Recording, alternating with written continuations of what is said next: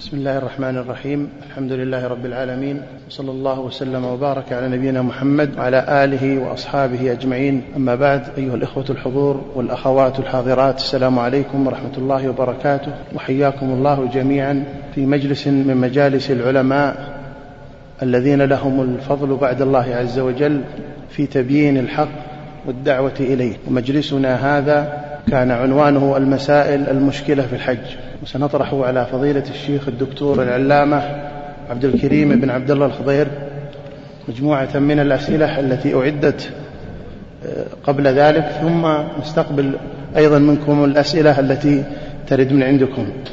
نبدأ بالسؤال. يقول هل فضيلة الشيخ هل لوقوف الحاج بعرفة داعيا من دليل الذين يقفون في عرفة ويدعون يعني بفترة طويلة. هل لهذا من دليل؟ السلام عليكم ورحمة الله وبركاته. الحمد لله رب العالمين وصلى الله وسلم وبارك على عبده ورسوله نبينا محمد وعلى آله وصحبه أجمعين.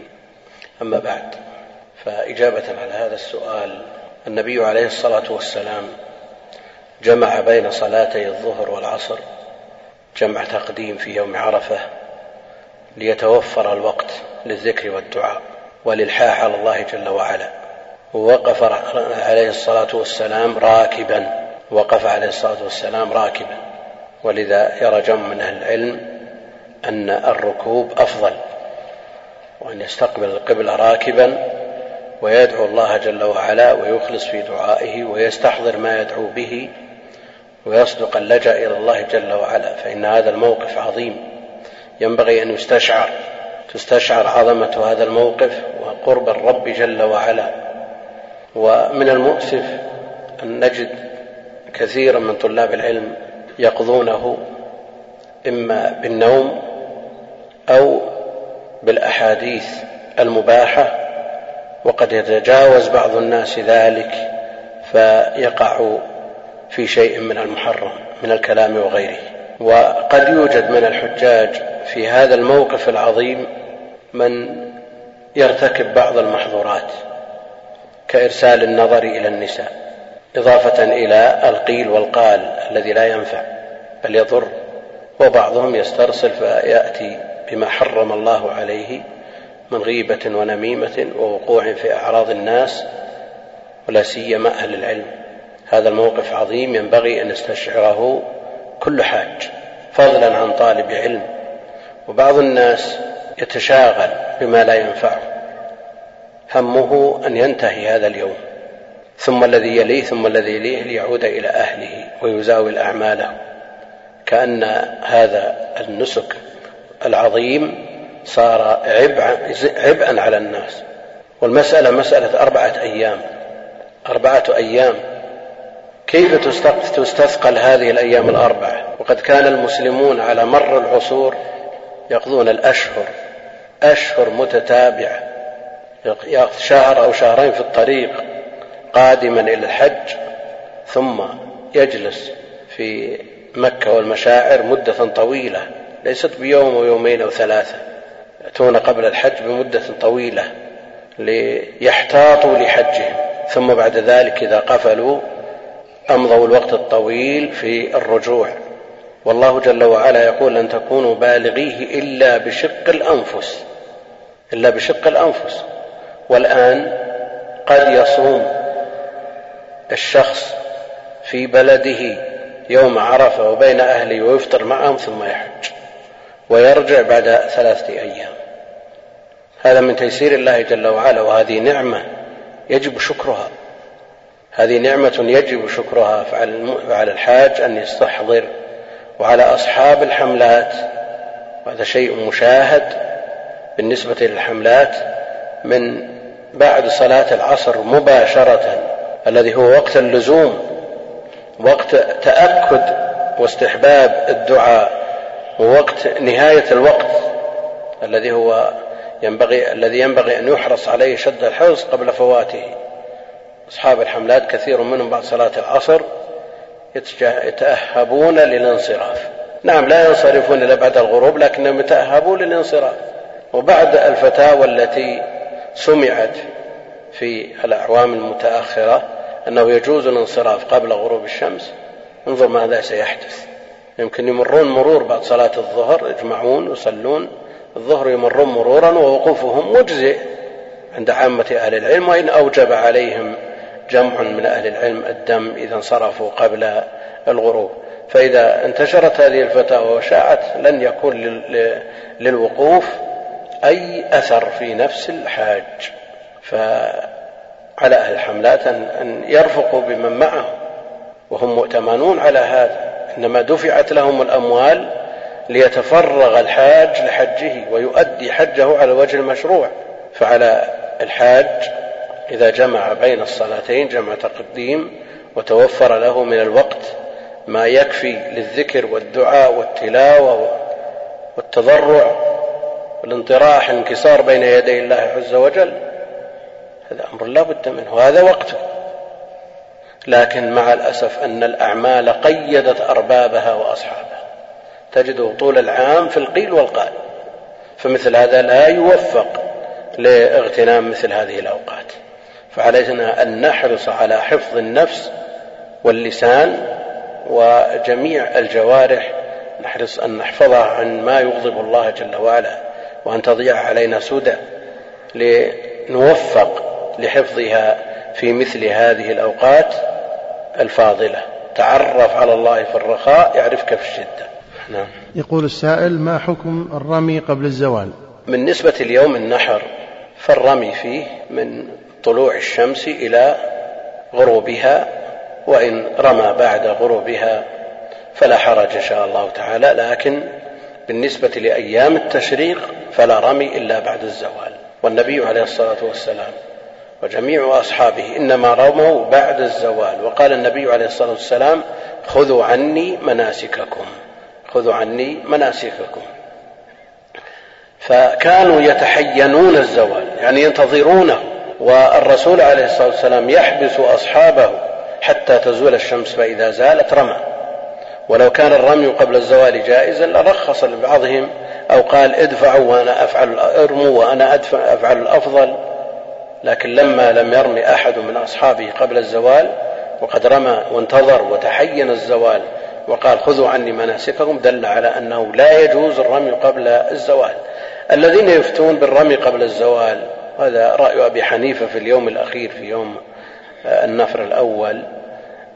ومن يفتي به مطلقا كما نسمعه في, في هذه الأيام قصدهم التخفيف والتيسير على الناس. وجد الزحام الشديد مما لا يوجد نظيره فيما تقدم فرأوا أن هذه المشقة تجلب التيسير فرأوا أن توسعة الوقت يحل الإشكال. والذي في نظري وتقديري أنه لن يحل الإشكال. كونهم يرمون قبل الزوال لن ينحل الإشكال. فالإشكال الموجود في يوم العيد في ضحى يوم العيد سوف ينتقل إلى أيام التشريق لأن الناس. لأن الناس مجبولون على العجلة. خلق الإنسان من عجل. فالذي يزاحم مع زوال الشمس سوف يزاحم مع طلوع الشمس. والذي يتضرر مع زوال الشمس سوف يتضرر مع طلوع الشمس. وهكذا. فطول الوقت لا يحل الإشكال. فعلينا أن نلتزم بالسنة. والرمي قبل الزوال لا يجوز عند جماهير أهل العلم. من سافر بالطائرة إلى جدة يريد العمرة أو الحج فمن أين يحرم؟ من سافر على الطائرة عن طريق جدة فإنه يحرم إذا حاذ أقرب المواقيت إلى بلده. إذا حاذ أقرب المواقيت إلى بلده. فإن كان يمر بميقات معين إذا وازنه وحاذاه وإلا فيحاذي أقرب المواقيت إلى بلده. ولا ينتظر حتى يأتي ميقاته لأنه إن مر بذي الحليفة كمن سافر مثلا من القصيم وميقاته ميقات أهل نجد السيل مرورا بالمدينة فإنه لا ينتظر حتى يحاذي السيل. عليه أن يحرم إذا حاذى ذا الحليفة. فإن تجاوز وأحرم من محاذاة ميقاته الأصلي فالجمهور على أنه يلزمه دم. والإمام مالك يقول يكفي إذا أحرم من ميقاته. وقل مثل هذا بالنسبة لمن يمر بميقات أو أكثر من ميقات. يمر بميقات ويتجاوزه الشامي مثلا الشامي مثلا ميقاته الجحفة. إذا مر بالمدينة ثم تجاوزها غير محرم إلى الجحفة الذي الذي هو ميقاته الأصلي فإنه يلزمه عند جمهور العلماء دم لقوله عليه الصلاة والسلام هن لهن ولمن أتى عليهن من غير أهلهن.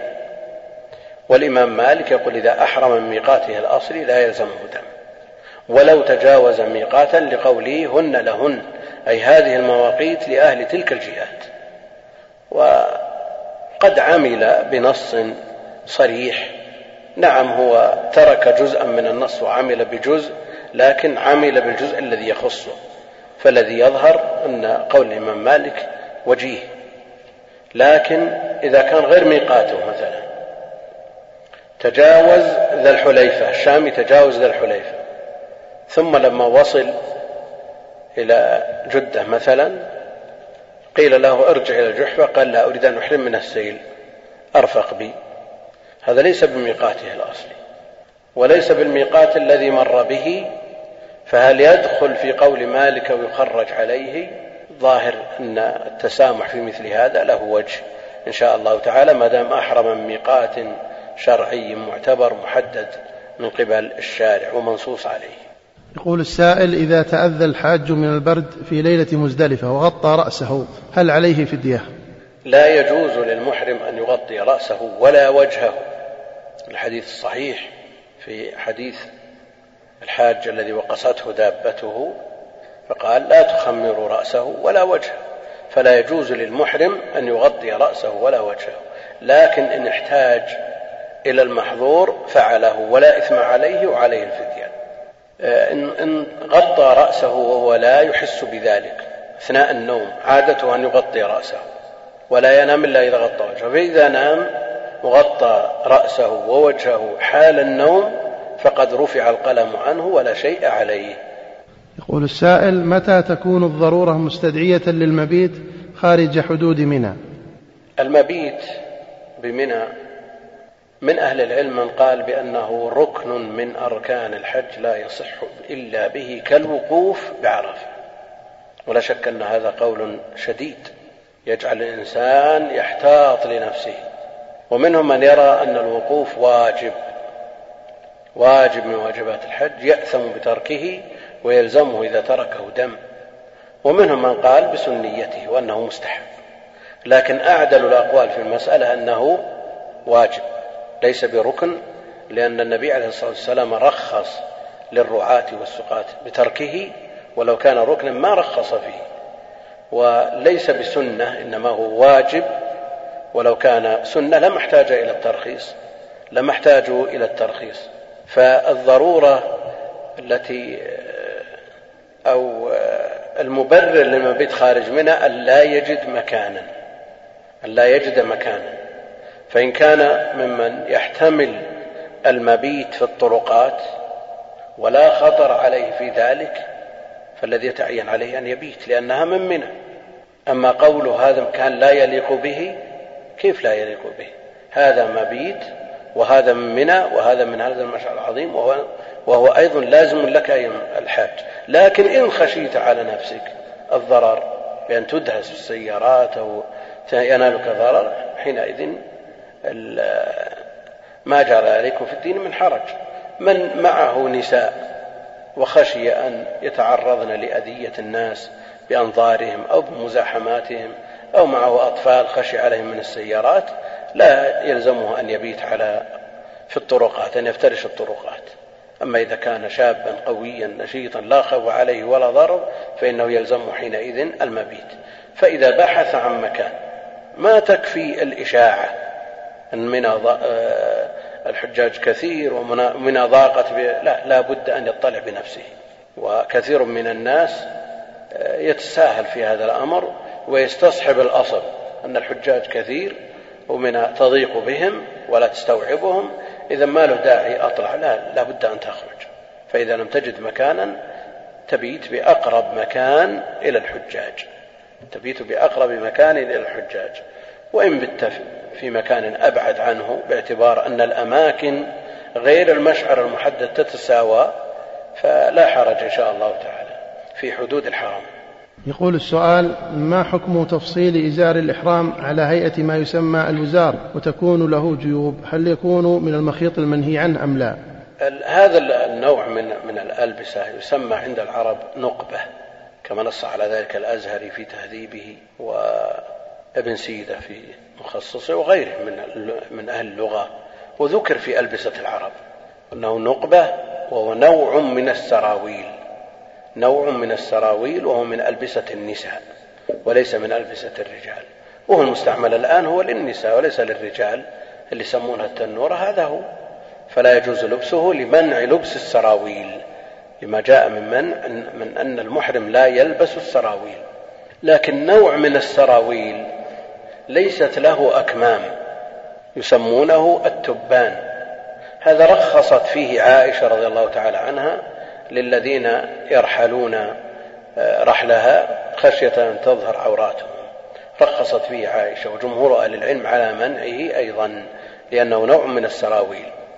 فلا يجوز لبسه ولا تحت آه، آه، الإزار. لا يجوز لبسه ولا تحت الإزار. وقل مثل هذا في لبس النقاب تحت الخمار. لا يجوز لبس النقاب للمرأة ولا تحت الخمار لأنه في حكم لبس السروال تحت الإزار. يقول السؤال هل يجوز للمتمتع الخروج إلى جدة والطائف بعد العمرة وقبل الحج؟ ما يوجد إن شاء الله تعالى ما يمنع من ذلك لا سيما إذا دعت الحاجة إلى ذلك. وإلا فالأفضل أن يمكث في الحرم لمضاعفة الأجر استغلال الوقت بدلا من أن ينهي أو يقضي على وقته بالأسفار والغدو والرواح. لكن إذا سافر سفرا يحتاجه فلا يوجد ما يمنع ويبقى متمتعا. ما لم يرجع إلى أهله. يقول السائل قول الفقهاء كل من ترك واجبا فعليه دم ما دليلهم رحمهم الله تعالى؟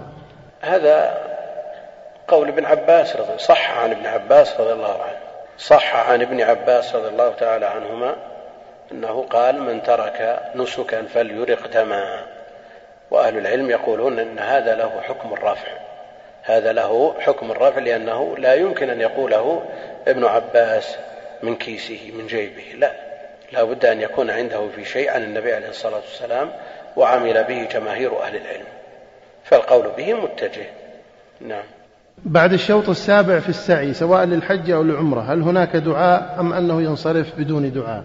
بعد الشوط السابع من الطواف ومن السعي يفعل كما يفعل في سائر الأشواط. يفعل كما يفعل في سائر الأشواط. وانتشر شاع بين طلاب العلم أنه لا يكبر عند نهاية الشوط السابع من الطواف والمرجح أنه يكبر. لأن النبي عليه الصلاة والسلام كلما حاذى الركن كبر. وجابر بن عبد الله رضي الله تعالى عنه يقول كنا نطوف مع النبي صلى الله عليه وسلم فنمسح الركن الفاتحة والخاتمة. يعني في بداية الطواف وفي نهايته. فالمرجح أنه يكبر وكذلك يفعل عند المروة إذا انتهى من سعيه. ما القول الراجح في شرط الطهارة للطواف؟ جماهير أهل العلم على أنها شرط. جماهير أهل العلم على أنها شرط. من ذلك قول النبي عليه الصلاة والسلام افعلي ما يفعل الحاج غير أن لا تطوفي بالبيت. غير أن لا تطوفي بالبيت. وأيضا ما جاء في الحديث وإن كان مختلف في ثبوته وعدمه أن الطواف بالبيت صلاة. وقد عمل به عامة أهل العلم. الاحتمالات التي أوردها شيخ الإسلام رحمه الله تعالى وقال إذا وجد امرأة حاضت وضاق عليها الوقت ورفقتها لا لا يوافقونها على البقاء وإذا بقيت ضاعت فتتحفظ وتحتاط لخروج الدم وتطوف على هيئتها. ولا تحبس الرفقة. والمرجح أنها تحبس الرفقة. لأن النبي عليه الصلاة والسلام لما حاضت صفية قال أحابستنا هي؟ فدل على أن الحائض تحبس الرفقة. تحبس الرفقة. نعم ظروف ظروف اليوم والحجوزات والإتيان من بعيد قد يكون فيها مشقة شديدة لكن هذا ركن من أركان الإسلام ركن من أركان الإسلام. يعني لا يتسامح فيه إلى حد لا يبقى منه شيء. فإذا سألنا في هذا الركن وتساهلنا في ركن من أركانه ماذا يبقى منه؟ ماذا يبقى منه؟ يعني لو قلنا مثلا هذا الركن هذه ضرورة. طيب ضرورة. ثم يأتي ضرورة أخرى تبيح له تبيح لها ترك السعي. ثم تأتي ضرورة أخرى ينفتح باب ثاني يبيح ترك بعض الواجبات. المقصود أن مثل هذه الأمور الاسترسال معها ينهي العبادة. فلا بد من الحزم لا سيما في الأركان. والواجبات إذا اضطر إليها يجبرها بدم وله تركها أما الأركان فلا. ما حكم من يحجون بدون تصريح وبعضهم يلبس المخيط بعد الميقات حتى لا آه، يمنع؟ أولا آه، التصريح هذا التحديد بخمس سنوات مبني على فتوى من أهل العلم ومخالفته لا شك أنها مخالفة لولي الأمر الذي لوحظ فيه المصلحة ولوحظ فيه أيضا البناء على قول أهل العلم. فلا ينبغي مخالفة هذا الأمر لكن إن رأى الشخص أن أن يحج امتثالا لما ورد من الأحاديث الكثيرة في الترغيب في الحج ولم يترتب على ذلك لا كذب ولا رشوة ولا احتيال ولا ارتكاب محظور فيرجى أما إذا تأدى ذلك إلى كذب أو رشوة أو تحايل أو ارتكاب محظور كما يفعل الآن. بعضهم يرتكب محظور ويدخل يتجاوز الميقات بثيابه هذا كله لا يجوز ولا يسوغ له ذلك. ما حكم طواف الحائض للضرورة أي لأجل السفر؟ هذا أجبنا عليه سابقا. هل يجوز تقديم السعي على الطواف يوم النحر استدلالا بحديث افعل ولا حرج ورواية سعيت قبل أن أطوف؟ نعم في حديث أسامة بن شريك سعيت قبل أن أطوف قال افعل ولا حرج. والحديث تكلم فيه بعض أهل العلم لكن المرجح ثبوته والقاعدة العامة تؤيده ويندرج فيها. ما سئل عن شيء في ذلك لأن قدم ولا أخر إلا قال افعل ولا حرج. إلا قال افعل ولا حرج. فيجوز تقديم السعي على الطواف في هذا اليوم.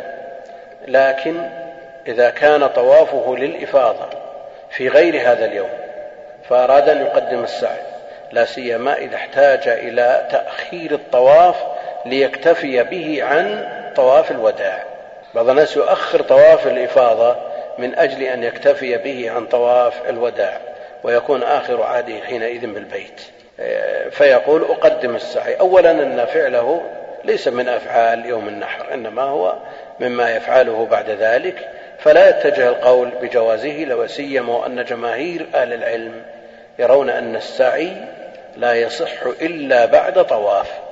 اشترطوا لصحة السعي أن يقع بعد طواف ولو مسنونا. وعلى هذا ماذا يصنع؟ من أخر الطواف والسعي ووجد الحرج والمشقة في إعادة الطواف. أنا عندي أنه يطوف ثم يسعى وينصرف أسهل من كونه يقدم السعي على الطواف. يطوف ثم يسعى فإن وجد فسحة لطواف الوداع وإلا يكفيه لقرب العهد. لا سيما أن عائشة رضي الله عنها لما أعمرها آه، أخوها عبد الرحمن من التنعيم طافت ثم سعت ولم يذكر أنها طافت للوداع. لكن قد يقول قائل أن عائشة هذه عمرة والعمرة لا يلزم لها طواف وداع.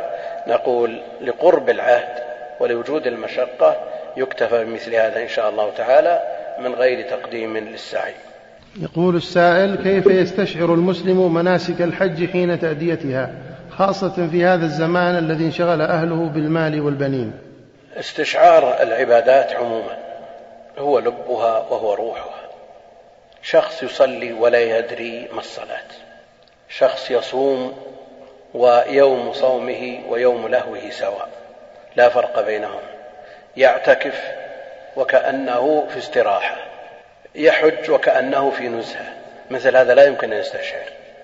إذا لم يكن اتصاله بالله جل وعلا وثيقا في سائر في سائر عمره فإنه لن لن يعان على هذا.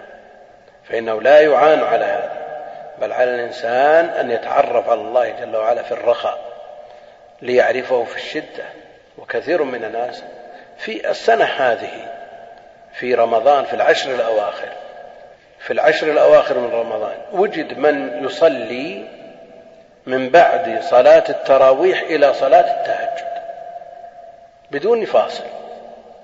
يصلي ركعتين ركعتين لكن بدون فاصل. هذا توفيق من الله جل وعلا. هل يوفق لمثل هذا من شغل أوقاته باللهو ولا يعرف الوتر إلا ركعة أحيانا وأحيانا لا يعان عليها؟ مثل هذا لا يعان على مثل هذا في الأوقات الفاضلة. وقد رأينا من, من, من الصالحين من يستغل الوقت بعد صلاة التراويح إلى إلى أن عدنا لصلاة التهجد وهو رافع يديه يدعو الله جل وعلا. كيف يعان على مثل هذا وفي سائر وقته؟ لا, لا يعرف الله جل وعلا إلا بجسده دون قلبه وروحه. ندخل المسجد وكأننا لا كأننا داخلين ملهى. نسأل الله العافية. ويسهو الإمام. ويتجاوز أحيانا آيات ونحن كأننا لا نشعر. والإمام نفسه أيضا قد يقرأ الآيات المؤثرة ولا يتأثر ولا أحد من المأمومين يتأثر. وإذا تأثر الإمام وبكى في بعض آية تجد تكملته للآية كلا شيء كأن, كأن شيئا لم يحصل. هل هذا تأثر؟ يعني قد يبكي في جزء من الآية ثم بعد الآية ينهيها على شيء من التعتعة لكن الآية الثانية التي تليها كأن شيئا لم يحصل. هل هذا تأثر؟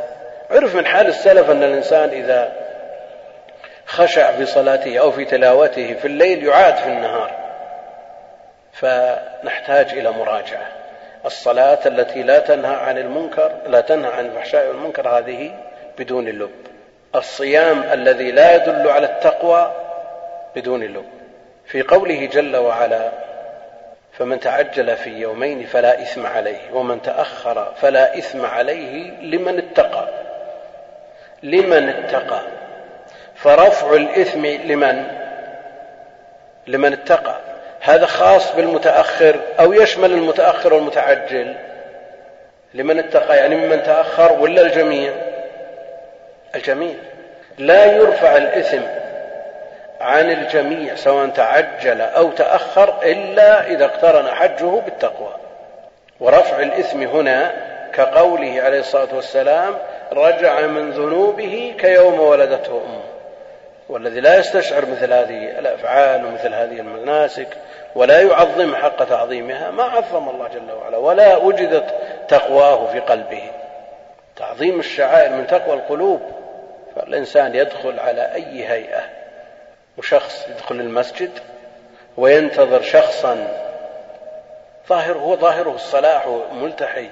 ينتظر شخصا خشية أن يخرج قبل أن يفات بعض الركعات إلى أن سلم الإمام فكلمه ثم عاد يصلي. هذا هذا حصل. ومع ذلك يأتي شخص مثلا وجاء من من المواضع توضأ حاسر رأسه على شماغه على كتفه والعقال على يده. ويوصف يصلي ركعة ما بعد كمل. ما بعد لبس الشماغ ولا بعد عدل العقال ولا يديه ولا شيء. مثل هذا يستشعر عظمة هذه العبادة. فلا بد من الاستشعار ولا بد من استحضار القلب لتؤتي هذه العبادات ثمارها لتؤتي هذه العبادات ثمارها لا يقول قائل إن هذه العبادات ليست صحيحة باطلة لا بد من إعادتها. الصلاة إذا العبادة عموما إذا اشتملت على أركانها وشروطها وواجباتها صحت وسقط بها الطلب. لكن هل تؤتي الثمرة التي من أجلها شرعت؟ هل حقق العبودية التي من أجلها خلق على مراد الله جل وعلا؟ هذا خلل كبير. مثل هذا عرضة لأن, لأن ينحرف. فلا بد أن يتصل المسلم بالله جل وعلا وتكون صلته به وثيقة في حال شدته ورخائه. نعم. هذا سؤال يقول ما حكم المسابقات الثقافية والبرامج العامة التي تكون في الحملات وفيها نوع من الترفيه في أيام الحج؟ بالنسبة للمسابقات عموما الأصل في المسابقات أنها لا تجوز إلا في الجهاد فقط. لا سبق إلا في خف أو نصل أو حافر. ما فيه إلا في الجهاد. شيخ الإسلام رحمه الله تعالى وابن القيم راوا رأوا أو شيخ الإسلام بالذات الذي هو أصل في المساله رأى أن العلم باب من أبواب الجهاد باب من أبواب الجهاد فألحق المسائل العلمية بالجهاد وجوز فيها السبق وما عدا ذلك فيبقى على المنع ما عدا ذلك يبقى على المنع ولا شك أن الحج جهاد وفي سبيل الله الحج في سبيل الله. لكن هل يسوغ لنا أن من وقف بعرفة فله كذا من وقف مات بمزدلفة إلى كذا فله كذا؟ وإن كان في سبيل الله. ونلحقه بالجهاد أبدا. من هذه الحيثية لا لأن هذه عبادات مطلوب عملها من المسلم ولا يلزم أن يحث عليها. وإذا كان لا يفعلها إلا إذا شجع عليها هذا ما, ما جاء للعبادة. والأصل في المسابقات التي المنظور فيها لا شك أنه الفائدة العلمية سواء كانت في الحملات أو في غيرها لكن يبقى أن جانب الترفيه والتسلية ملحوظ أيضا. وبدلا من أن يؤمر الحجاج بالإكثار من النوافل والأذكار والتلاوة والتدبر وخدمة الإخوان آه، نلهيهم ونشغلهم ونقضي على اوقات بمثل هذا وإن كان فيه نوع نفع لكن كل لكل مقام مقال. لكل مقام مقال. ولذا في الاعتكاف إنما شرع للعبادات الخاصة حتى أن السلف يعطلون دروسهم وهي في الكتاب والسنة يعطلونها من أجل أن يتفرغوا للقيام والصيام والتلاوة والأذكار والصلة بالله تقوية الصلة بالله جل وعلا. فبعض الناس الآن بحجة أنه آه، يتألف الشباب على الاعتكاف. يتألف الشباب على الاعتكاف ويسترسل في هذا حتى أنه وجد بعض الألعاب في المسجد من أجل أن يتألف هؤلاء الشباب. وبعض الآلات التي فيها في بعضها شيء من المخالفات يجيب لهم بعض الآلات. ومن أجل أن يتألفهم هذا ليس باعتكاف. هذا ليس باعتكاف. يعني لو سماه محضا تربوي ممكن لكن هذا مجاله غير المسجد. هذه العبادة خاصة وجاءت على نمط خاص والتفرغ التام فيها ظاهر من فعله عليه الصلاة والسلام وفعل أصحابه من بعده. فلا ينبغي أن تخلط بشيء من هذا. والاعتكاف الذي لا يأتي إلا بشيء من المخالطة هذا ليس باعتكاف ولن تترتب عليه آثاره. وبعض الناس ولوحظ حتى من من ينتسب إلى العلم يأتي بآلاته يأتي بالمحمول ويأتي بالجوال ويأتي بإيه هذا اعتكاف لا بد أن يتجرد الإنسان من أمور الدنيا. سمعنا هذا أن يترهب ويتبتل أو يفعل فعل اليهود والنصارى مغرقة الصوفية أو غيرهم. لا مسألة مسألة تقوية الصلة بالله جل وعلا كيف تكون. قراءة القرآن هذا وقته. رمضان شهر القرآن والاعتكاف إنما شرع لمثل هذا. فإذا قرأ القرآن على الوجه المأمور به في هذا الوقت آتى ثماره. ورزقه الله به من العلم واليقين والطمأنينة وزيادة الإيمان ما لا يدركه إلا هو أو من فعل فعله. وهذا الله المستعان. يذكر في الكتب ولا التجربة الظاهر أنها انتهت. الله المستعان. من غير تيئيس وإلا يوجد والله الحمد في الشباب. بعد أيضا من فيه خير إن شاء الله تعالى. شيخ كبير قد جاز المئة هذه كررتها مرارا لكنها مؤثرة بالفعل. قد جاز المئة بدون مبالغة. في صلاة التهجد في تسليمها الأخيرة خفف الإمام. بدلا من أن يقرأ جزء في التسليمة خفف ورقة ورقتين لأنه سمع من يؤذن والعادة أنهم إذا أذنوا فهم انتهوا من الصلاة. فلا يريد أن يشق على جماعته. فلما سلم نزل عليه هذا الشيخ الكبير بأقصى الأساليب. يقول يوم جاء وقت اللزوم خففت عندنا ما أبدا الساعة في كل وقت. وإذا كانت في الحائط هي الشاغل للإنسان. العادة أننا ننتهي في الساعة كذا ينظر متى انتهت ما انتهت ولا يستشعر من صلاته شيء. لا شك أن القلوب مدخولة وسببها التخليط في المأكل المشرب الملبس المنكح المركب. فضول الكلام فضول النوم فضول الاستماع فضول في الفضول كلها هذه كلها منافذ إلى القلب. فإذا سددت هذه المنافذ بهذه الأمور التي تجعل الران يغطي القلب انتهى. ينتهي نعم. يقول السائل قد لبست الإحرام الذي يكون مخاطا من أعلى فماذا علي الآن؟ هذا لبسه سابقا لبسه سابقا واعتمد فيه على فتوى من تبرأ الذمة بتقليده. هذا ما عليه شيء لا شيء عليه لا سيما إذا لم يكن من أهل النظر. نعم. من كان عمره سبع عشرة سنة وهو يستطيع الحج ووالده يرفض أن يحج هل يعصي والده أم يطيعه؟ كيف يعصي والده؟ هو عاص لله جل وعلا لأن الحج على الفور وهو مكلف مطالب به. إذا كان مستطيعا لا يجوز له أن يؤخر الحج. هذا هو عاص لله جل وعلا قبل والده. ومع الأسف أنه يوجد من طلاب الكليات الشرعية من يقول والله تسليم البحث بعد الحج مباشرة أنا لا أستطيع أن أحج. أو الاختبارات بعد الحج أنا لا أستطيع أن أحج. بل وجد ما هو أيسر من ذلك بكثير.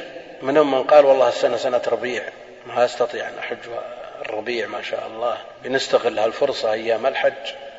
الرحلات والروحات مع الأخوان. وجد هذا والله وجد من من من من ظاهره الصلاح.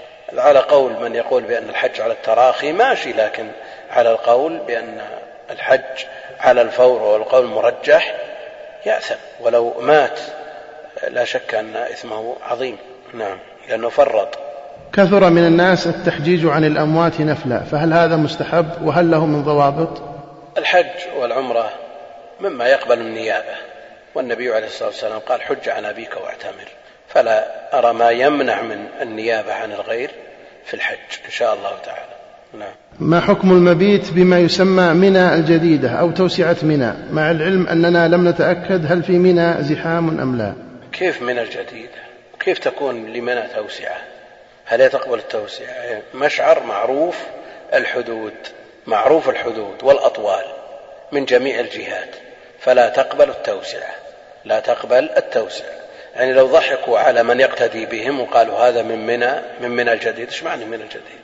هذه لا تقبل التوسعة. من بات خارج حدود منى فهو خارج منى سواء كان في مزدلفة أو في مكة أو يمينها أو شمالها. هو خارج منى ومنى معروفة الحدود والأطوال. ولا شك أنه إذا فرط ولم يبحث عن مكان أنه آثم من جهة ويلزمه ما يلزم تارك الواجب. يقول السائل من كانت وظيفته في الرياض وأهله بين مكة والميقات من أين يحرم إذا أراد الحج أو العمرة؟ هو مسكنه الرياض وأنشأ النسك سواء كان حج أو عمرة من الرياض. عليه أن يحرم من ميقات أهل نجد الذي هو السيل. نعم. يقول من المعلوم أن جمهور العلماء يقولون بأن من ترك الحج تكاسلا مع إقراره بوجوبه أنه لا يخرج من الإسلام. فما أحسن الأجوبة عن قوله تعالى ومن كفر فإن الله غني عن العالمين؟ والإجابة عن أثر عمر ما هم بمسلمين وحديث من وجد زادا وراحلة فلم يحج فليمت إن شاء يهوديا أو نصرانيا. الحج ركن من أركان الإسلام بالإجماع. وجاء فيه الوعيد الشديد في الآية ومن كفر فإن الله غني عن العالمين. وجاء في الحديث والكلام فيه كثير لأهل العلم حتى أدخله ابن الجوزي في الموضوعات ولا يصل إلى حد الوضع بل بشواهده قد يقبل التحسين عند بعضهم. المقصود أن شأن الحج عظيم شأنه عظيم. ومن أهل العلم وهو رواية في مذهب الإمام أحمد وقول لبعض أصحاب مالك أنه يكفر بترك الحج كتارك بقية الأركان. كتارك بقية الأركان. فالأمر عظيم. هذه نصوص وعيد ومعلوم عند أهل العلم أن نصوص الوعيد تمر كما جاءت لأن أبلغ في الزجر لا سيما على قول الجمهور الذين يرون أنه لا يكفر. كسائر الأركان ما عدا الشهادتين اللتين لا يدخل الإسلام إلا بهما والصلاة والمرجح أن تاركها كافر والنصوص في هذا صحيحة صريحة. نعم. يقول هل يجوز للمرأة أن تستخدم مانع الحيض لأجل الحج؟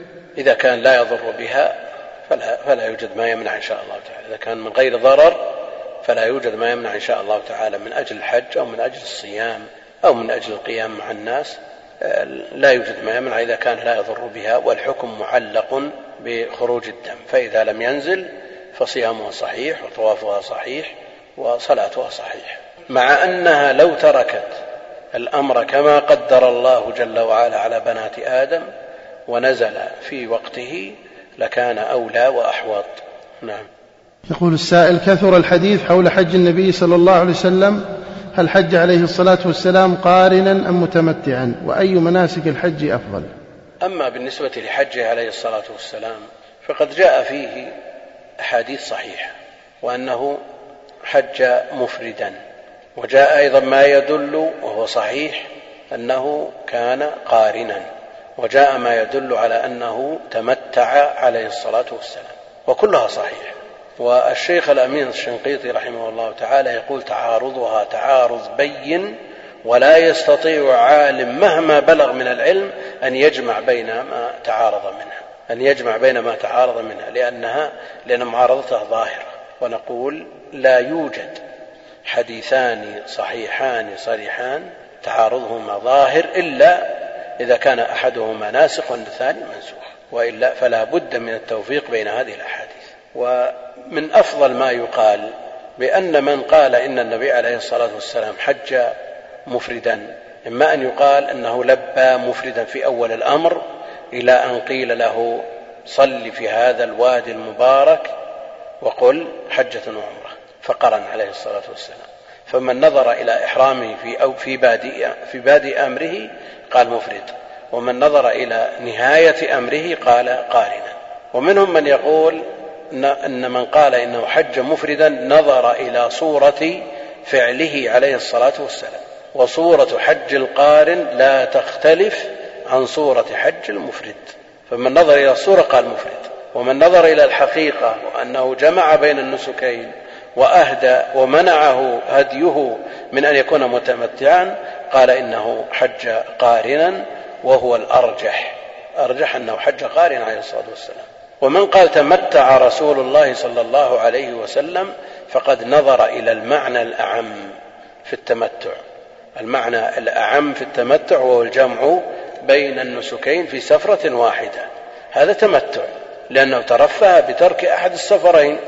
فهذا تمتع يشمله المعنى العام للتمتع والمحقق في نسكه عليه الصلاة والسلام أنه كان قارنا ولم يمنعه من أن يتمتع إلا سوقه الهدي وقد صرح بذلك عليه الصلاة والسلام. نعم. يقول السائل لدي عم توفي ولم يحج وكان يصلي تارة ويترك الصلاة تارات أخرى تهاونا وكسلا. فهل يجوز لي أن أحج عنه أفتونا أثابكم الله؟ ينظر في آخر أمره وفي آخر صلاة مرت عليه من حياته وهو يعقل هل صلى أو لا؟ فإن كان صلى آخر صلاة فهو مسلم فهو مسلم حكما ومع ذلك يحج عنه ويتصدق عنه ويدعى له. وإن كان في آخر وقته مع ثبات عقله لا يصلي فمثل هذا لا يحج عنه ولا يدعى له ولا يتصدق عنه. نعم. يقول السائل ما ضابط المبيت في منى؟ ضابط المبيت أن يبيت غالب الليل لأن الحكم للغالب وعلى هذا جمهور أهل العلم. أن يبيت غالب الليل فإذا بات غالب الليل يكفيه إن شاء الله تعالى. نعم. يقول لقد حجت والدتي قبل سنوات ولكنها طافت طواف الحج وهي على غير طهارة. فما الحكم في ذلك؟ هذه حجت قبل سنين وقد طافت طواف الحج يعني طواف الإفاضة. وهل طافت للوداع أو المتطوف؟ بعده. طافت طواف الحج غير طاهرة الطواف غير صحيح. فإن كانت قد طافت طواف الوداع بالطهارة فمن أهل العلم من يرى أنه يقوم مقام طواف الإفاضة وهو معروف عند الشافعية وعند المالكية أيضا.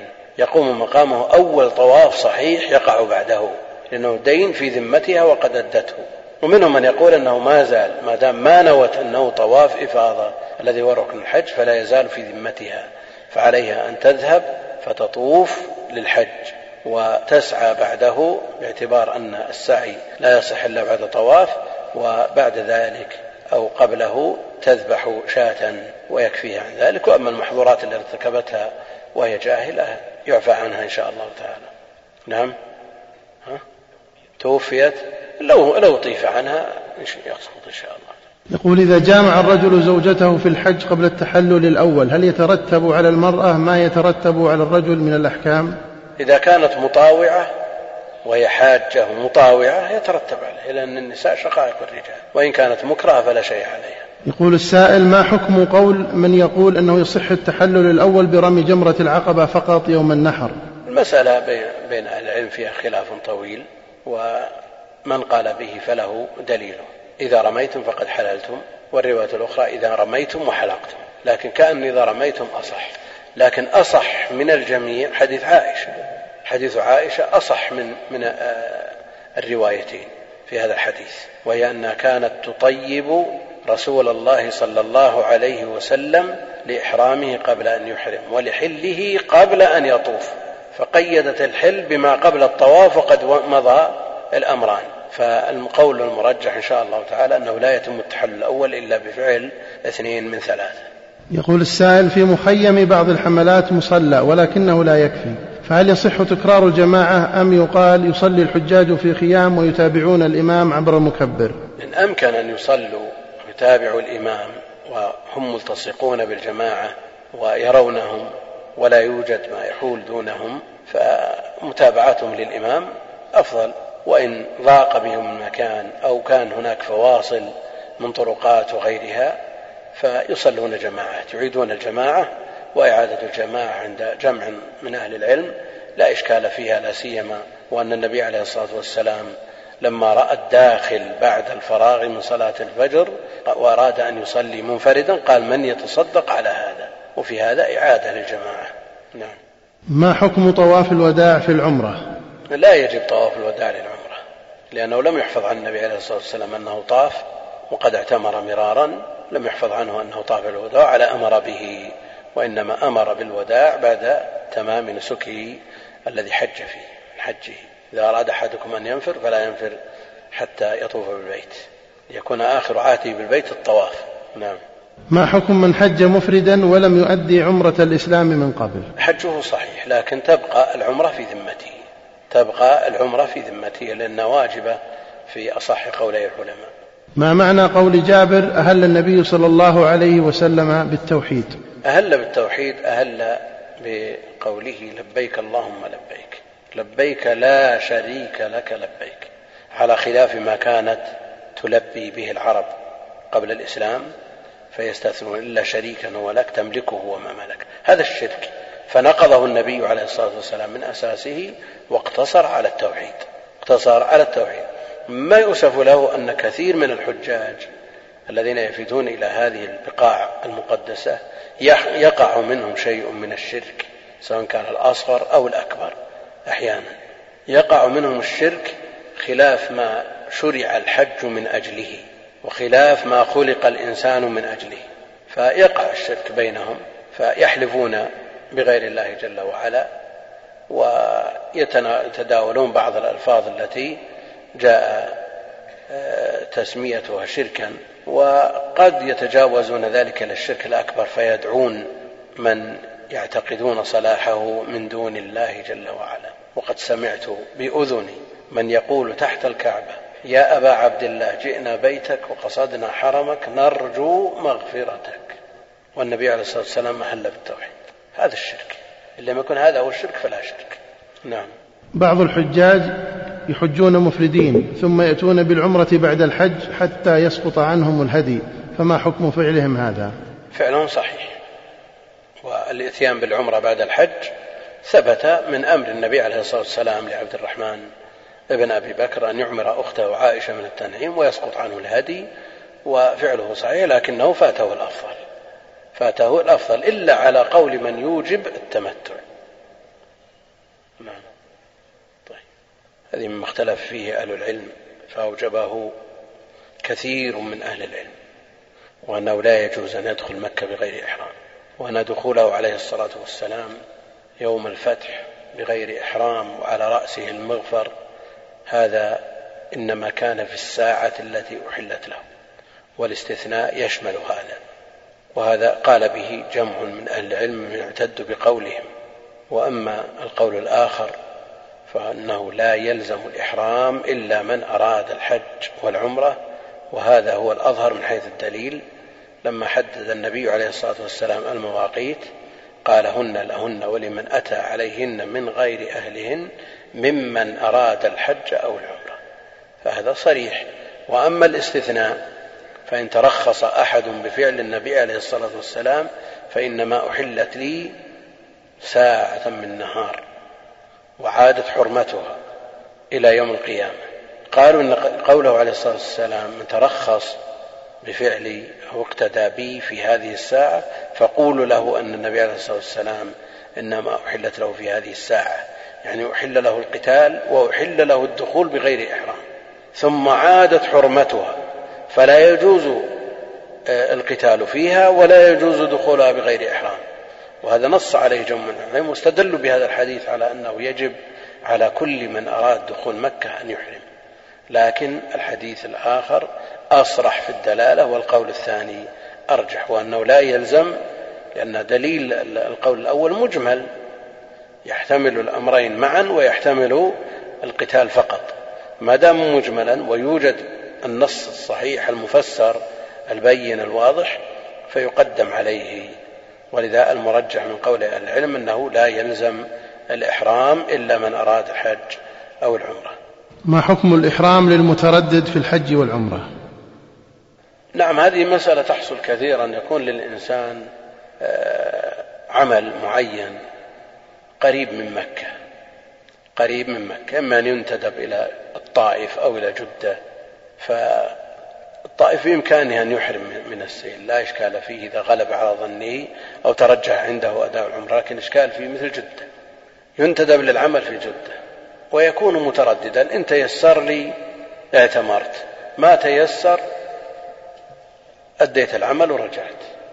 إن كان تردده على حد على حد سواء هل يعتمر أو لا يعتمر على حد سواء خمسين بالمئة يعتمر وخمسين بالمئة لا يعتمر أو أقل.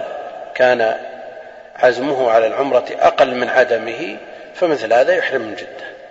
وإن كان الغالب على الظن أنه يأتي بالعمرة ويتمكن من فعلها بعد فراغه من عمله أو قبله فمثل هذا يحرم من ميقات بلده. يحرم من ميقات بلده والحكم معلق بغلبة الظن. ما حكم الإحرام قبل الميقات؟ الإحرام قبل الميقات. كثير من الناس يحرم في مطار الرياض وليس المراد بالإحرام التأهب للإحرام. لا بعض الناس يقول ما أدري يمكن تفوت الطيارة وأنا ما انتبهت. فيلبي بمطار الرياض. ثبت عن بعض الصحابة أنهم أحرموا قبل الميقات وأحرم بن عمر وأحرم آه، عبادة وغيرهم من الصحابة أحرموا قبل الميقات ومنهم من أحرم من بيت المقدس. وإلا لو, لو لم يثبت الإحرام قبل الميقات عن بعض الصحابة لقيل بأنه بدعة لأن فعله عليه الصلاة والسلام هو الأصل في الباب. وأحرم النبي عليه الصلاة والسلام من الميقات وقال خذوا عني مناسككم. فالإحرام قبل الميقات لا شك أنه خلاف الأولى. فالذي يحرم من مطار الرياض خشية أن تمر الطائرة على الميقات وهو لا يشعر يقول أرتاح. أنا الآن أضمن أني دخلت في النسك والمراد بالإحرام نية الدخول في النسك لا التجهز له والتجرد من المخيط ولبس لباس الإحرام لا. هذا لا بأس أن يلبس من بيته. يلبس من بيته في بيته بالرياض يتجهز ويلبس الإزار والرداء لكن لا ينوي الدخول في النسك إلا إذا حاذ ويوجد في مدينة الرسول عليه الصلاة والسلام من يحرم في مكان إقامته ثم يدخل المسجد للصلاة بإحرامه. ولوحظ هذا بكثرة يدخل المسجد النبوي بإحرامه. فمثل هذا يوقع في لبس بعض الجهال يظن أن هذا أحرم لدخول المسجد أو لزيارة النبي عليه الصلاة والسلام. فيظن أن هذا مشروعا فينبغي أن يمنع. لا إذا أراد أن يحرم في بيته وهو أرفق له من الميقات يحرم لكن لا يأتي إلى المسجد. لا يحرم إلا إذا انتهى من المسجد. فكونه يحرم ثم يدخل المسجد محرما قد يظن بعض الجهال ولا سيما أنه لوحظ أنه يزداد. يعني كان يوجد أفراد لكن الآن يوجد جماعات يدخلون المسجد محرمين فيظن بهم أو يظنون أنهم أحرموا من أجل زيارة النبي عليه الصلاة والسلام فمثل هذا ينبغي أن يمنع. ولا يحرم إلا من الميقات أو لا يدخل المسجد إذا أحرم. إذا إذا لبس ثياب الإحرام. إذا لبس ثياب الإحرام. نعم. يقول ما حكم لبس الخف لمن لم يجد النعل؟ جاء في الحديث الصحيح أن من لم يجد النعلين فليلبس الخفين. وجاء أيضا في حديث آخر من لم يجد النعلين فليلبس الخفين وليقطعهما أسفل من الكعبين. وأكثر أهل العلم على حمل المطلق على المقيد في هذه الصورة لأنه اتحد الحكم والسبب. فلا بد من القطع. النبي عليه الصلاة والسلام بين القطع في المدينة ولم يشر إليه بعرفة. فقال في المدينة من لم يجد النعلين فليلبس الخفين وليقطعهما أسفل من الكعبين. وفي عرفة قال من لم يجد النعلين فليلبس الخفين ولم يشر إلى القطع. فمنهم من رأى أن هذا ناسخ للأول ناسخ للأول لأن الحاجة داعية إلى البيان في, في هذا الموطن. لأنه حضر في عرفة حضر الموقف من لم يحضر الخطبة في المدينة. ومنهم من يقول أبدا اتحد في الحكم والسبب فيجب حمل المطلق على المقيد ويستصحب الأمر بالقطع ولو لم يذكر ويكفي في ثبوت الحكم التنصيص عليه مرة واحدة والقول بالنسخ لا يصار إليه إلا إذا تعذر الجمع والجمع ممكن بحمل المطلق على المقيد ولا شك أن مثل هذا أحوط وليقطعهما أسفل من الكعبين ولو عمل بالقول الآخر لا سيما وأن الحاجة ماسة إلى البيان وتركه للبيان يدل على الجواز وهذا ما سلكه الإمام أحمد وأنه يلبس الخفين ولا يقطعهما. ووجد من يلبس ابتداء يجد نعلين لكن يلبس خفين أسفل من الكعبين هو يجد نعلين. ما دام رخص في الخفين المقطوعين أسفل من الكعبين كأنه ظن أن هذا يجوز في حال الساعة. مثل هذا الخف المقطوع أسفل من الكعبين لا يلبس إلا مع عدم النعلين. لا يلبس مع وجود النعلين. نعم. نرجو توضيح لبس المرأة المشروع في الحج من رأسها إلى قدميها. لبس المرأة مشروع في الحج. والمرأة تختلف عن الرجل فتلبس ما يستر بدنها كله. ولا يستثنى من ذلك إلا النقاب والقفازين فلا يجوز للمحرم أن تلبس النقاب ولا يجوز لها أن تلبس القفازين. وما عدا ذلك يجب ستر بدنها لا سيما إذا كانت بحضرة الأجانب وعليها أن تغطي وجهها كفيها بغير القفازين وبغير النقاب لأن وجهها ويديها عورة بحضرة الأجانب. وكانت إحداهن كما في حديث أسماء وحديث عائشة وغيرها تكشف وجهها فإذا حاذاها الركبان سدلت إحدانا كما تقول سدلت إحدانا خمارها على وجهها. فتغطية الوجه وسائر البدن بحضرة الرجال الأجانب لا بد منه لمحرمته وغيرها. من كان لديه خادمة فهل يجوز له أن يأخذها معه للحج؟ يشترط لوجوب الحج على المرأة وجود المحرم. وجود المحرم. فإذا لم تجد محرم فإنه لا يجب عليها حج. وإذا حجت بغير محرم أثمت وأثم من حج بها وحجها صحيح حجها صحيح ومجزي ومسقط للطلب لكنها آثمة فلا يجوز لها أن تسافر بغير محرم. يقول السائل إذا كان علة إذا كانت علة ترك المحظورات هي الترفه وإذا كان ذلك كذلك فهل فهل يكره هل تكره الرفاهية الزائدة في بعض الحملات في المآكل والمشارب والمراكب والفرش. صح عن النبي عليه الصلاة والسلام في البخاري وغيره أنه حج على رحل. حج على رحل. ما معنى حج على رحل؟ يوضحه بقية الحديث. وحج أنس بن مالك على رحل ولم يكن شحيحا. حج النبي عليه الصلاة والسلام على رحل. وحج أنس بن مالك على رحل ولم يكن شحيحا. هذا فيه دليل على عدم الترفه. ولم يفعله النبي عليه الصلاة والسلام ولا خيار هذه الأمة. ولا خيار هذه الأمة. فعلى الإنسان أن يتوسط في اموره كلها. في حجه وفي غير حجه. لكن في أوقات العبادات والأزمان الفاضلة ينبغي أن ينكسر الرجل ويخرج عن مألوفه بالقرب من الله جل وعلا. وكل ما تواضع الإنسان وانكسر قلبه كان أقرب إلى ربه ولذا أقرب ما يكون العبد إلى ربه وهو ساجد. بعض الناس يبحث عن أفضل الحملات. أفضل من ناحية إيش؟ من ناحية الخدمات. وبعضهم يبحث عن أفخر الفنادق. ما أدري كيف يستحضر ويستشعر لذة العبودية. رايح ليتعبد في العشر الأواخر من رمضان ويبحث عن أفخر الفنادق التي لا يسكنها إلا طبقة من الناس قد لا يناسبونه ويمر بأمور آه، لا تناسب لا الوقت ولا الزمان ولا المكان.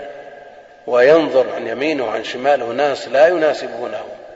فمثل هذا عليه أن يتواضع لله جل وعلا لا سيما في هذه الأماكن المقدسة والأوقات الفاضلة. فإذا لم يود إذا كان النبي عليه الصلاة والسلام كادت الخميصة أن تفتنه. خميصة ثوب مخطط. فماذا عن, عن, عن, عن غيره عليه الصلاة والسلام؟ وماذا عما هو أعظم من الخميصة؟ لا بد أن يبذل الإنسان كل ما يستطيع لحماية جناب العبادة. الخميصة كادت أن تفتن النبي عليه الصلاة والسلام وصلته بربه عليه الصلاة والسلام أقوى الصلات فكيف بغيره؟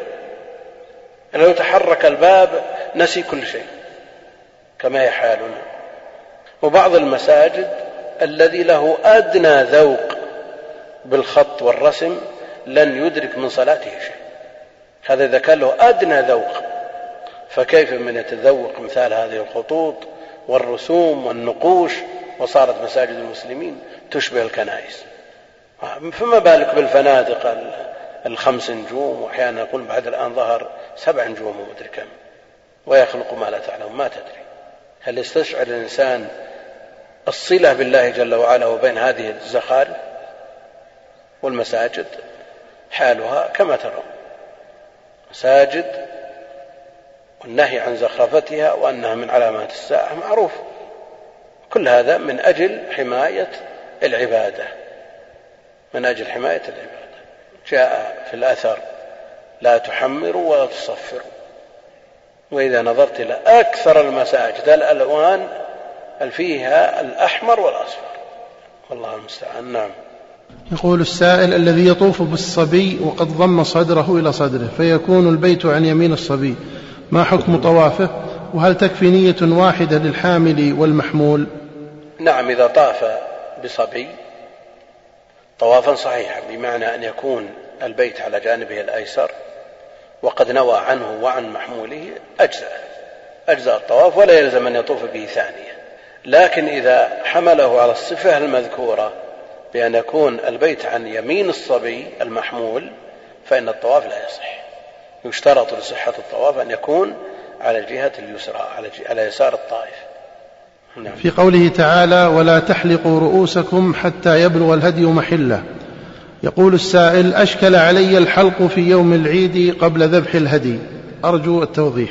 هذا من أعمال الحج من أعمال الحج التي سئل عنها النبي عليه الصلاة والسلام وما سئل عن شيء منها إلا قال افعل ولا حرج. ولا شك أن الذبح أيضا فيه إشكال. هل يذبح من حين ينصرف من مزدلفة؟ باعتبار أنه يجوز له أن يرمي ويجوز له أن يطوف ويجوز له أن يقدم الحلق عليهما بناء على ما ثبت من قوله افعل ولا حرج. فإذا جاز له أن يرمي مجرد وصوله إلى منى يجوز له أن يطوف بمجرد انصرافه من مزدلفة ويجوز له أن يقدم النحر عليهما لا شك أن هذا فيه إشكال. والنحر الذي سببه التمتع أو القران عند أهل العلم حكمه حكم الأضحية. وإن وجد من يقول بأنه يجوز ذبحه قبل الصلاة وقبل طلوع الفجر بل قبل يوم النحر بل قبل يوم عرفة من حين إحرامه بالحج. لأنه انعقد سببه. ما دام انعقد السبب فيجوز فعله ولو لم يأتي وقت الوجوب. القاعدة أن العبادة إذا كان لها سبب وجوب ووقت وجوب فإنه لا يجوز فعلها قبل السبب اتفاقا ويجوز فعلها بعد الوقت يعني بعد دخول الوقت اتفاقا والخلاف فيما بينهما. نظير ذلك اليمين. اليمين تنعقد بالحلف. لكن متى تلزم الكفارة؟ تلزم إذا حنث.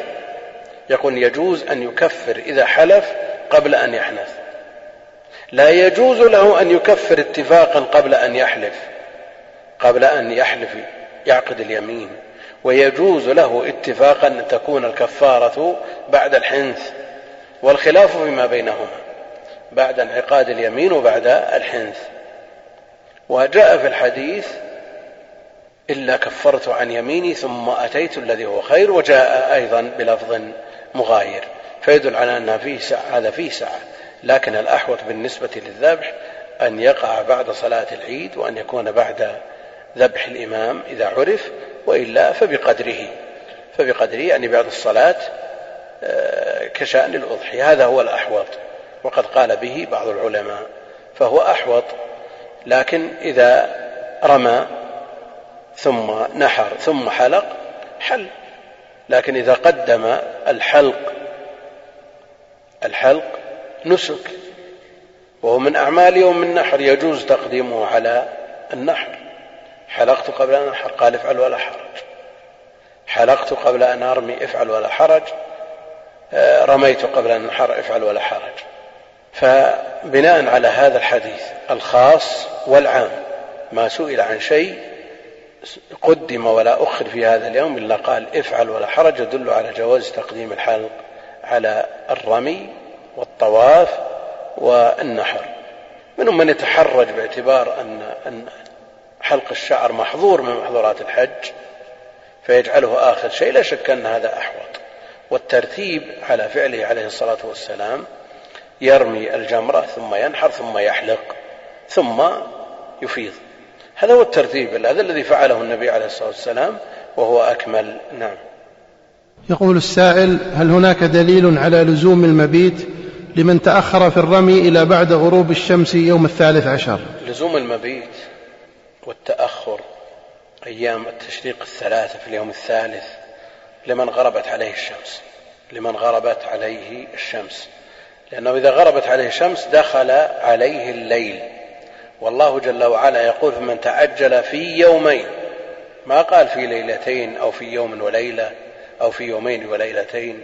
لا دل على أنه لا بد من اعتبار الأيام. فإذا شرع في اليوم الثالث لا بد أن يقع ما يجب عليه فعله في اليوم الثالث. وبغروب الشمس يكون شرع في اليوم الثالث. بهذا أيها الأخوة نكون قد وصلنا إلى نهاية آه، هذا اللقاء مع فضيلة الشيخ الدكتور عبد الكريم عبد الله فضيل نسأل الله أن يجزيه خير الجزاء وصلى الله وسلم وبارك على نبينا محمد.